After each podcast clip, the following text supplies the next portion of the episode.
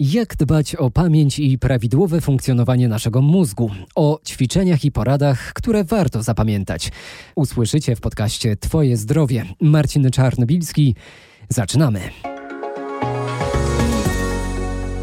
Brak aktywności fizycznej wcześniej czy później odbije się na naszym zdrowiu. Zbyt mała aktywność umysłowa przyspieszy starzenie mózgu. Trenując ciało, nie zapominajcie o ćwiczeniach umysłu poprzez zmuszanie go do wytężonej pracy. Przygotowujcie sobie listę zakupów, ale w swojej głowie. Żeby to zrobić, y, warto znaleźć jakieś miejsce e, w domu, w którym będziemy zaczynali przypominanie sobie całej historii, którą zaraz stworzymy. Na przykład może być to lodówka. Jeżeli pierwszą rzeczą, którą mamy kupić jest mleko, zróbmy wyobrażenie, że otwieramy lodówkę, a tam y, siedzi krowa, która się tam ledwo to zmieściła i, i muczy, że chce wyjść. To na pewno zapamiętamy, jeżeli tylko sobie to wyobrazimy, taką dziwną, absurdalną sytuację. To wskazówki od mistrza Europy w zapamiętywaniu, Tobiasza Borala. Umiejętność przyswajania sobie różnych rzeczy rzeczy przydaje się każdemu. Szczególnie ceniona jest w szkole. Jak dzieci radzą sobie z zapamiętywaniem wierszy? Ciągle wszystko sobie powtarzamy. Długo to trwa?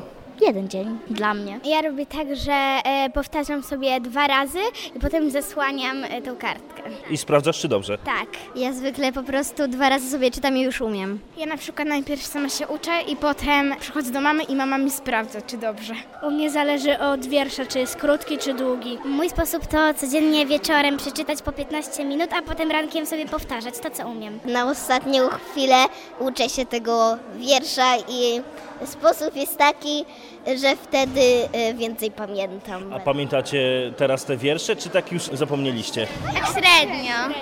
Ja większość pamiętam. Najważniejszy jest więc trening. Tym bardziej, że mózg z natury jest leniwy. Krzyżówki, gry planszowe, czytanie książek wszystko to aktywizuje nasz mózg. A dlaczego jedne rzeczy lub daty zapamiętujemy od razu, a niektóre nie potrafimy odtworzyć? Każdy z nas to wie, że dużo łatwiej zapamiętujemy rzeczy, które po pierwsze są nam potrzebne, po drugie, są dla nas ciekawe i po trzecie, można je jakoś logicznie skojarzyć, prawda? Stąd różnego rodzaju takie mnemotechniczne mechanizmy, które nam mają ułatwić zapamiętywanie.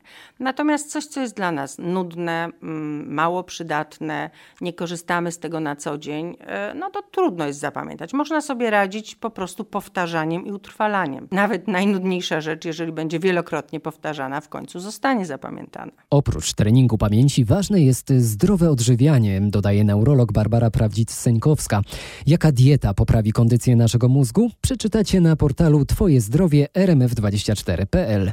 A jak rozpoznać zaburzenia pamięci i jakie objawy powinny nas zaniepokoić? To nie jest łatwe pytanie, dlatego że zaburzenia pamięci ma praktycznie każdy z nas i właściwie już od dzieciństwa, i trudno jest tutaj mówić, że nasza pamięć jest doskonała. Oczywiście młodzież, młodzi ludzie mają tą pamięć zdecydowanie sprawniejszą. Uważa się, że mm, pogarszanie się zasobów pamięciowych następuje już od 30 roku życia stopniowo. A i u części y, mm, ludzi w granicach 40-50 roku życia już możemy rozpoznawać tak zwane łagodne zaburzenia poznawcze. E, powyżej 60 roku życia łagodne zaburzenia poznawcze dotyczą już około 30% populacji, więc to jest dosyć sporo. E, pierwsze mm, takie zaburzenia pamięciowe, no to są oczywiście klasyczne sytuacje, gdzie zostawiłam klucze, gdzie położyłam telefon komórkowy, e, gdzie zaparkowałam samochód i tak dalej, i tak dalej. I tutaj właśnie, jak zwykle w medycynie, bardzo trudne jest takie pojęcie normy i patologii, bo w pewnym zakresie może to być norma. E, generalnie posiłkujemy się mm, taką, taką pomocniczą informacją dla pacjenta. Czy jeżeli pani zostawiła nie wie pani, gdzie zostawiła pani telefon komórkowy, ale zacznie pani sobie przypominać, co robiła w tym momencie i gdzie to mogło być, i dojdzie pani do tego, to oczywiście są to zaburzenia poznawcze, które mieszczą się w tak zwanej szerokiej normie. Natomiast w momencie, kiedy to zaczyna być już bardzo kłopotliwe, bardzo częste, bardzo męczące, po prostu utrudniające funkcjonowanie, wtedy jest to problem chorobowy. W pierwszym rzucie, jeżeli jesteśmy w młodym wieku, trzeba udać się do lekarza i wykonać badania, które wykluczą nam chorobowe podłoże.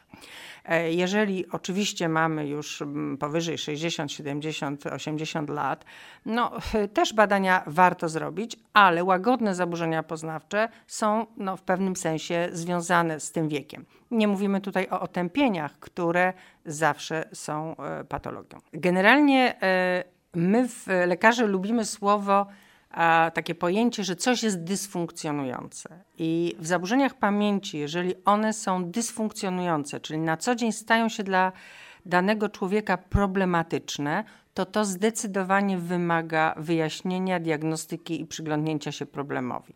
Jeżeli coś jest epizodyczne, sporadyczne i jesteśmy w stanie problem rozwiązać, to to jeszcze nie leży w obszarze patologii i z tym możemy sobie radzić, no choćby poprawą komfortu życia, wypoczynku a, i tak. Radziła specjalista neurolog Barbara Prawdzic-Seńkowska.